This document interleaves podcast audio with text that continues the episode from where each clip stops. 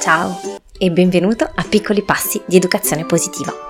Qui è dove esploriamo come mettere in pratica un'educazione il più possibile consapevole e rispettosa, positiva, nel buon umore. Sono Clio, mamma di due bambini, passata in azienda, oggi consulente genitoriale, fondatrice del Summit per l'Educazione Positiva e creatrice del percorso online per genitori Tempo per Crescere. Sono felice di ritrovarti. Oggi ti invito a considerare nuovi punti di vista sui bambini svogliati voglia, sono completamente demotivati e non hanno mai voglia di fare i compiti o di imparare cose nuove. Un respiro, un sorriso e cominciamo. Allora vorrei um, affrontare questo tema, uh, questo tema un po' uh, difficile, um, perché, uh, perché, ricevo, mi capita di ricevere insomma di frequente nelle mamme con bimbi un po' più grandi che iniziano la scuola la, fati- la fatidica, la fatidica domanda di mio bambino è demotivato, non ha voglia, dobbiamo litigare ogni volta quando si tratta di fare i compiti, eh, non so più cosa fare. Eh, come possiamo, co- co- non, non, so da che parte guardare questa situazione per sbloccarla, se no, se insisto, finiamo con il litigare, eh, se non insisto, eh, non fa niente e quindi sembra eh, non esserci una via d'uscita, sembra essere. Mm, una situazione in generale tra le tante complicata, nel senso che ci sembra di essere di fronte a un po' un muro.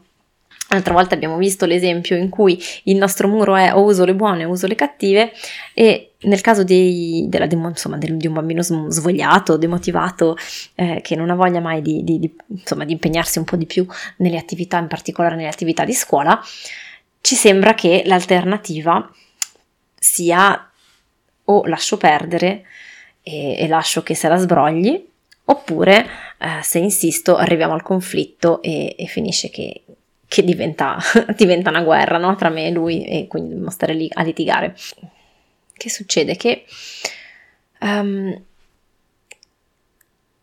in questa apparente dicotomia, in questo bivio in cui ci sentiamo, iniziamo a sentire che non, a sentirci noi stanchi, a sentirci noi sfiduciati, ecco questa è la parola che più viene, no? Quindi sembra che da una parte c'è il nostro bambino che non ha voglia di impegnarsi, non ha voglia di imparare, non ha voglia di fare niente e, e dall'altra ci siamo noi che proviamo, riproviamo, ne proviamo una, non funziona, ne proviamo un'altra, non funziona e e, quindi ci, ci, manca a volte quella motivazione no, per continuare a insistere.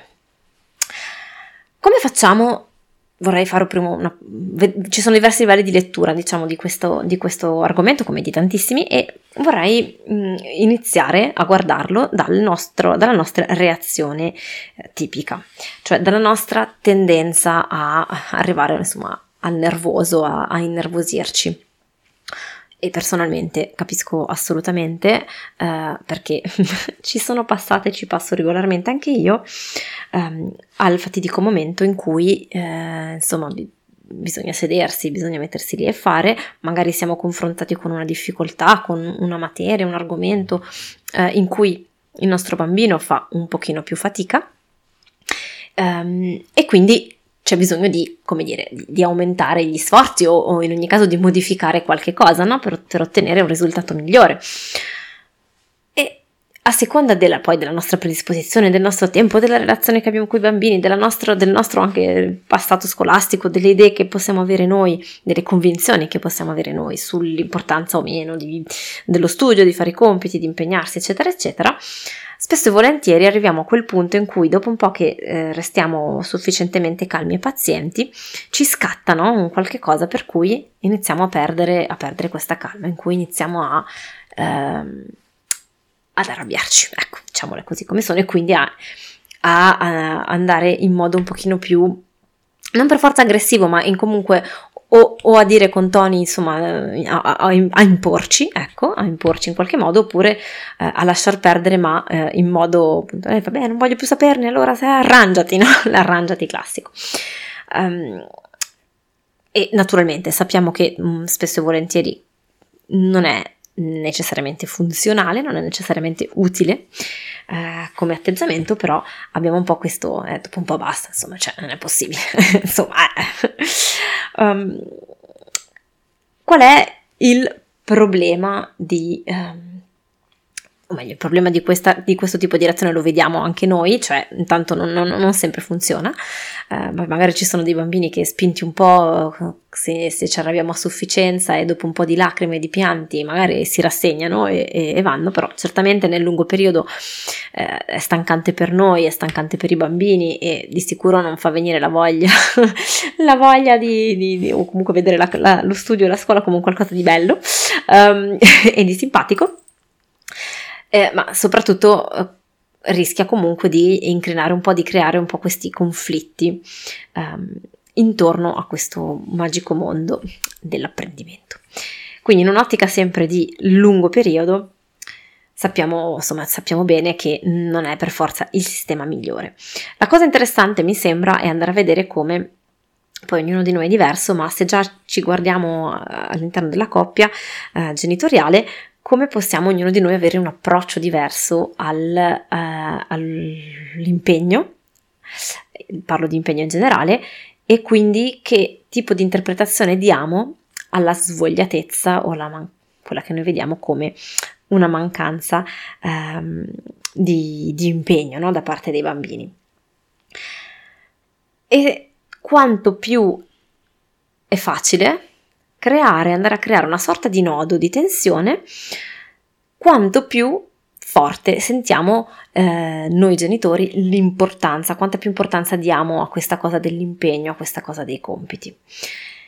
Si crea ancora una volta una sorta di, eh, o meglio, rischia di crearsi poi una vera e propria opposizione, no? Perché il bambino percepisce che questo è un nodo importante per noi, che questo è un qualcosa su cui abbiamo poca pazienza, su cui subito scattiamo, su cui fac- subito ci parte, eh, ci partono i 5 minuti e soprattutto proprio perché in, scatta in noi no? un qualche cosa, perché fondamentalmente ehm, andando a scavare associamo probabilmente a, uh, a, questo tipo di comportamento, quindi al fatto di mh, mm, lamentarsi, non avere voglia, di essere un po' svogliati o di non impegnarsi più di tanto, a, uh, a un qualche tipo di valori e di caratteristiche che non, che non ci piacciono. No? Quindi abbiamo una sorta di um, convinzione identitaria di ok, non impegnarsi per fare i compiti, per esempio,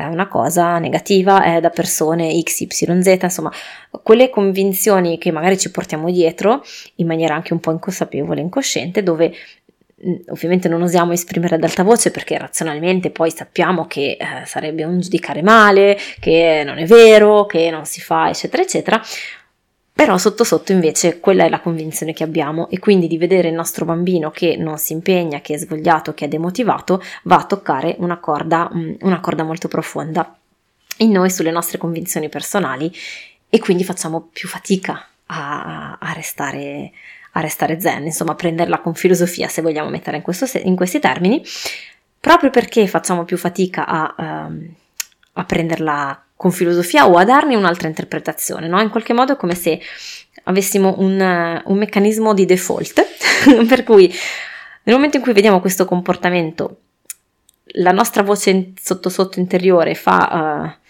comportamento del bambino svogliato uguale, uh, non lo so, uh, persona che non farà mai, non combinerà mai niente nella vita, adesso esagero volutamente, e e quindi, e quindi scatta questa cosa, questa risposta uh, istintiva di, di nervosismo, di, di, di, aggressività o comunque di nervoso, perché non, non, vogliamo associare questa immagine al nostro bambino, perché non vogliamo, o magari abbiamo paura che questa, questa equazione si avveri. E quindi cosa succede? Che nel momento in cui noi questa, diamo questa interpretazione, non riusciamo a darne una diversa, una più utile, ci è molto più difficile sul momento trovare un modo diverso per coinvolgere il bambino per osservarlo, per andare a scavare un pochino più a fondo sul perché ci sia questo comportamento e quindi ripetiamo ancora una volta questo circolo, questo circolo vizioso. Eh, faccio un esempio personale perché eh, appunto mi ritrovo abbastanza ehm, con mia figlia in particolare, eh, che, con cui adesso abbiamo, tra l'altro questo fa parte del, di quello che vedremo che vorrei, che vorrei vedere con voi dopo, ma eh, i primi due anni di, di, di scuola elementare avevamo un, un, parecchi conflitti legati al momento compiti, anche coinciso con eh, naturalmente il lockdown, il covid e quindi una mole magari superiore di attività e di compiti da fare a casa anziché a scuola che non ha facilitato naturalmente le cose, ha reso anche meno piacevole, meno gradevole, mancando il contesto no, socievole, sociale del, del mondo scuola, eh, ma comunque siccome io avevo questa associazione involontaria no, di io ero diversa, io ho fatto diversamente, eh, bisogna impegnarsi nella vita, ma tutta una serie di, di, di, cose che magari non mi dicevo in maniera consapevole e cosciente sul momento, no? Però scattava qualcosa in me e quindi mi rendevo conto che invece quando, anche, anche nonostante le mie ovviamente migliori intenzioni e i miei respiri profondi, mantra e quant'altro, solo quando riesco a lavorare queste mie convinzioni e a, ad approfondire che cosa motiva il bambino ad arrivare svogliato che riesco a agire diversamente, no? Um, quando invece lasciavo che fosse eh, il papà a occuparsi della, dell'ambito scuola, vedevo che eh, le cose andavano in maniera completamente diversa, che c'era la capacità di, um, di, portare della leggerezza, dell'empatia, di, di, di scherzare sul fatto che, eh, vabbè, sì, dobbiamo ancora fare questi compiti, allora, cioè, eh, battuta, scherziamoci su, è difficile, vero, e lo so, dai, vediamo che ce li togliamo in fretta. Um, che, che, quindi facilitavano, no? che quindi portavano uh, mia figlia a, a, essere, a sentirsi coinvolta, a metterci sì, un po' più volentieri e che io non riuscivo assolutamente neanche, neanche imitando esattamente le stesse, le stesse, dinamiche, le stesse frasi, le stesse parole. Perché? Perché c'era quella convinzione che è sottostante che mi impediva automaticamente di approcciarmi eh, a mia figlia con empatia di farle sentire comunque che la capivo, perché non la capivo, la, quella era la vera verità e soprattutto non volevo capirla perché arrivavo con uh, quell'energia di io ho ragione, si fa così, si dovrebbe fare così, quindi è inutile che cerchi di cambiare, sì, ok, possiamo dirti poverina, però insomma smetti. quindi ovviamente partendo con, questo, con, questa postura mi era impossibile avere accesso a um, una visione più empatica di mia figlia. E questo è il secondo livello di lettura a cui vorrei arrivare, la nuova prospettiva, diciamo. E cioè, in primis, quello a cui accennavo prima, il fatto che quando, spesso e volentieri, quando ci ritroviamo davanti a uh, un bambino che ha un comportamento che a noi non piace, no? Adesso in questo caso prendiamo la svogliatezza o il fatto che sia poco motivato a impegnarsi uh, in modo particolare sulla scuola, ma può essere legato ad altre attività. Però ci sono mille altri comportamenti no, che possiamo trovare difficili, fastidiosi, um, nei nostri bambini o delle, delle caratteristiche, no? E quello che spesso e volentieri facciamo è che eh, diamo, osservando quel comportamento, quel tratto, quella caratteristica, ne facciamo come una fotografia permanente. In altre parole, il mio bambino è svogliato, il mio bambino è uno che non si impegna, il mio bambino è così, è, uh, è, timido, è poco socievole, è introverso, è estroverso, è agitato, è, inconsap- anche se non lo diciamo al bambino, la nostra uh, diventa una nostra convinzione, no? Lo vediamo come il mio bambino è così oggi, quindi è così, lui è così. E questa immagine che noi abbiamo del nostro bambino inevitabilmente va a, a, influire, a influenzare il nostro modo uh, di rapportarci a lui e le frasi che diciamo in tono di voce, come, uh, come ci relazioniamo. Ed è invece molto, e, e, inoltre ci crea quella sorta di paura, no? Dire, beh, se il mio bambino è così oggi, chissà domani, chissà tra 15 anni, chissà tra 20 anni, quando sarà grande, è un bambino svogliato, quindi non combinerà niente. E quindi questa paura lì è più facile che poi si trasformi in, uh, in rabbia, in, in, nervoso, in aggressività quando ci troviamo uh, davanti, davanti al, al, bambino e al comportamento. E quindi di nuovo a, a mettere in atto tutta una serie di reazioni e di comportamenti che non ci aiutano a uscire da questo stallo, no? Da questo blocco. E quindi prima, la prima cosa fondamentale è invece ricordarci che i bambini stanno crescendo, che i bambini sono in un processo evolutivo permanente, che um, quello che vive il nostro bambino oggi eh, già domani sarà diverso, che la sua difficoltà o la sua ritrosia a affrontare un certo tipo di attività, um, a eh, riuscire anche ad organizzarsi in un certo modo, non è quello che avrà domani, dopodomani e l'anno prossimo. Questo già lo dico perché con un minimo di... Um, in francese dice di recul, cioè di, uh, di, guardare un attimo le cose con due o tre anni avanti, um, mi sono resa conto di quanto diverso sia l'approccio che mia figlia ha nei confronti di tutto quello che è scuola adesso che è in terza rispetto a quando era in prima. Um, e questo ovviamente non lo sapevo quando ero in prima, cioè potevo immaginarlo, però non mi aiutava nel momento in cui ero seduta con lei a dover fare i compiti e in cui la vedevo svogliata, in cui scriveva come capitava, eccetera, eccetera. E, e, e, dove quindi quell'immagine che avevo di lei, del suo comportamento, in qualche modo era l'unica immagine che avevo e che traslavo automaticamente a tutti gli anni a venire. Quindi penso che sia utile ricordarci, ehm, ricordarci che i nostri bambini stanno imparando tantissime cose, crescono, cambiano e che quello che osserviamo come loro comportamento può essere causato da mille fattori altro che, diversi dal è così perché è così. Ok? La seconda, la seconda prospettiva che vorrei portare è ehm, questo cambiamento da questa frase che noi questa interpretazione che noi diamo no? del comportamento, cioè non si sforza abbastanza, è pigro, è, demo- è svogliato, eh, io alla sua età non ero così, bla bla bla bla. bla. Um, e renderci conto che queste sono storie, no? Storie che ci raccontiamo mentalmente e di cui però rischiamo di convincerci e che quindi poi rischiamo di tramutare in etichette per il nostro bambino e di tramutare soprattutto in sfiducia nel fatto che lui invece saprà cambiare ed evolvere e, e, e mettere in atto uh, strategie e comportamenti diversi. E passare invece a prendere questo comportamento come la famosa punta dell'iceberg di cui parlo spesso e a vedere che sotto c'è qualcosa, che sotto um, c'è un qualche cosa che sta scoraggiando il nostro bambino e che lo spinge a comportarsi in questo modo, a comportarsi in modo svogliato, a comportarsi in modo demotivato eh, e a non impegnarsi. E quindi allora il nostro compito diventa invece quello di andare a cercare di capire cosa c'è che scoraggia il nostro bambino. E soprattutto non essere noi l'elemento scoraggiante, no? Perché siamo sempre come in, uno, una relazione a specchio. Nel momento in cui noi mostriamo eh, sfiducia nei, nei, confronti del nostro bambino, cioè non ce la faremo mai, non è possibile, ma sarà così sempre, io non ce la faccio, quello che mandiamo di riflesso al nostro bambino è questa immagine di eh, se neanche la mamma o il mio papà pensano che io ce la farò, allora è vero che non ce la farò. E quindi diventa una sorta di, al di là della profezia che si autoavvera, diventa proprio una sorta di rimando di, di sfiducia che noi passiamo al bambino, che il bambino passa a noi e va avanti così in un circolo, in un circolo vizioso. Ora proviamo a vedere che, cosa, che cos'è che può essere questo qualcosa che scoraggia il nostro bambino. E ci sono tantissime possibilità da esplorare.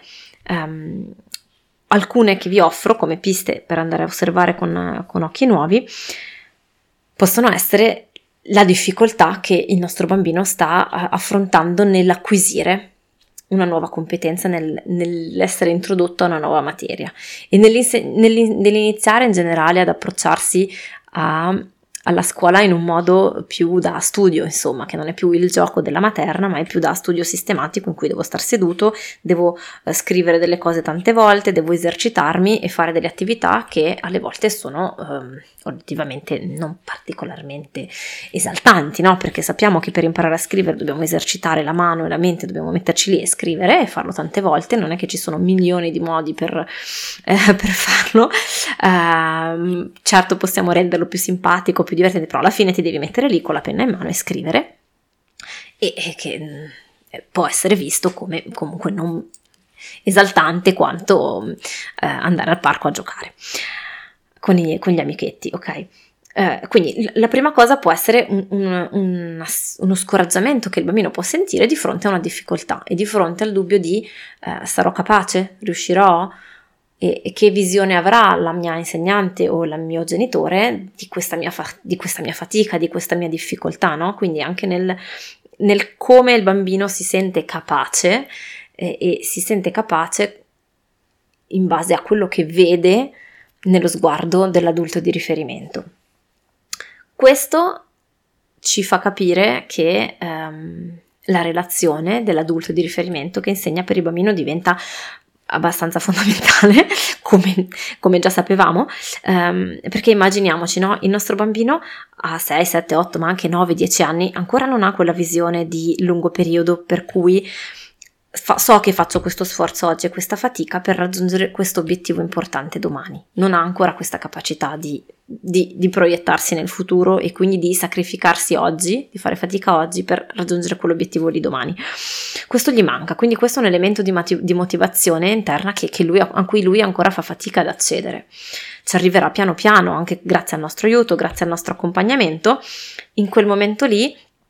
Uh, si, si, molto si basa su, su, su, quello che vede riflesso no? nel nostro sguardo, nello sguardo dell'adulto e che, che gli, gli, parla di sé.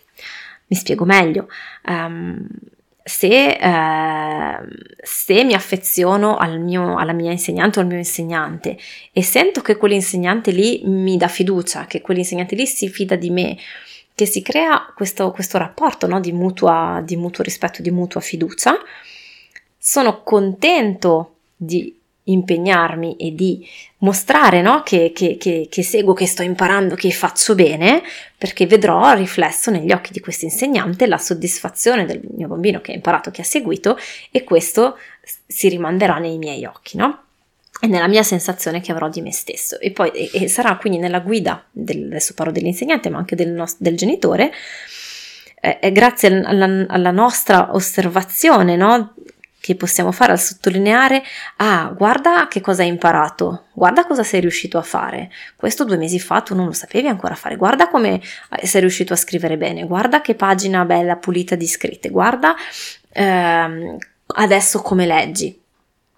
Se manca no, questo, eh, questo sguardo, questo puntare il dito sul progresso, Uh, sul miglioramento, sulle cose che il bambino è riuscito a imparare a fare, eh, manca un perno importante, no? manca un elemento di eh, autosoddisfazione, perché il bambino ancora da solo fa fatica a fare questo, questo passo in, in, avanti, questo passo indietro, diciamo, a guardare uh, alla big picture, a guardarsi indietro e dire, ah cavolo, però due mesi fa io ancora non sapevo leggere, adesso invece sì, wow. Il fatto che noi sottolineiamo i suoi, i suoi sforzi, i suoi miglioramenti, eh, uh, fa assumere tutta un'altra immagine di, di se stessi, no? Quindi qui ci può essere eh, un qualche cosa da andare a capire se vediamo che c'è uno scoraggiamento nel bambino. Um, ed è lì che è interessante andare anche a, a lavorare su questo equilibrio tra, ok, dovere, cioè alla fine della fiera sì, dobbiamo metterci lì a scrivere, dobbiamo metterci lì a esercitarci, dobbiamo metterci lì a fare, senza però andare nel, nella lotta di potere, nel ti impongo punto e basta e stiamo qui. Quindi una, un primo, una, prima idea è proprio quella di andare a esplorare questo aspetto di che cosa ci può essere che, ehm, che scoraggia il, il, bambino e che fa sì che quindi perda, perda l'interesse. E poi qualche idea è anche aiutarlo nel vedere no, il vantaggio delle cose che può imparare, degli sforzi che può fare, appoggiandosi, appoggiandoci su quello che già interessa al nostro bambino um, o su quello che interessa a noi come famiglia, come nucleo familiare, per fare dei collegamenti, no? dei ponti tra uh, una cosa che può sembrare molto tediosa e prettamente scolastica e quello che è invece l'uso della vita di tutti i giorni e delle cose che sono utili. Uh, non so, devi scrivere il biglietto di invito alla, di, alla, tua festa di compleanno e adesso se sai scrivere, se impari a scrivere lo puoi fare tu, lo puoi fare come vuoi tu. Um, iniziare a leggere iniziare a leggere, di solito eh, i bambini trovano molto motivante no? il fatto di finalmente riuscire a decifrare le scritte che vedono per strada sulle scatole dei cereali o del latte la mattina a colazione, di riuscire a scrivere loro il menù settimanale. Um, tutte queste cose che eh, finalmente prima il bambino era dipendente da noi, adesso finalmente può prendere in mano lui le cose no? e, e farci vedere che sa. Man mano che va avanti ehm, possiamo andare anche a fare dei collegamenti più profondi, no? prendere il fumetto, il libro, il film, il cartone e iniziare a a creare questi ponti. Ah, vedi, questo film o questo cartone si svolge a New York. Andiamo a vedere sul mappamondo dove è New York. E sai che, eh, a quest- che, che ora è adesso a New York? Eh, non è la stessa ora che è da noi, adesso è eh, ancora notte, piuttosto che... E sai perché?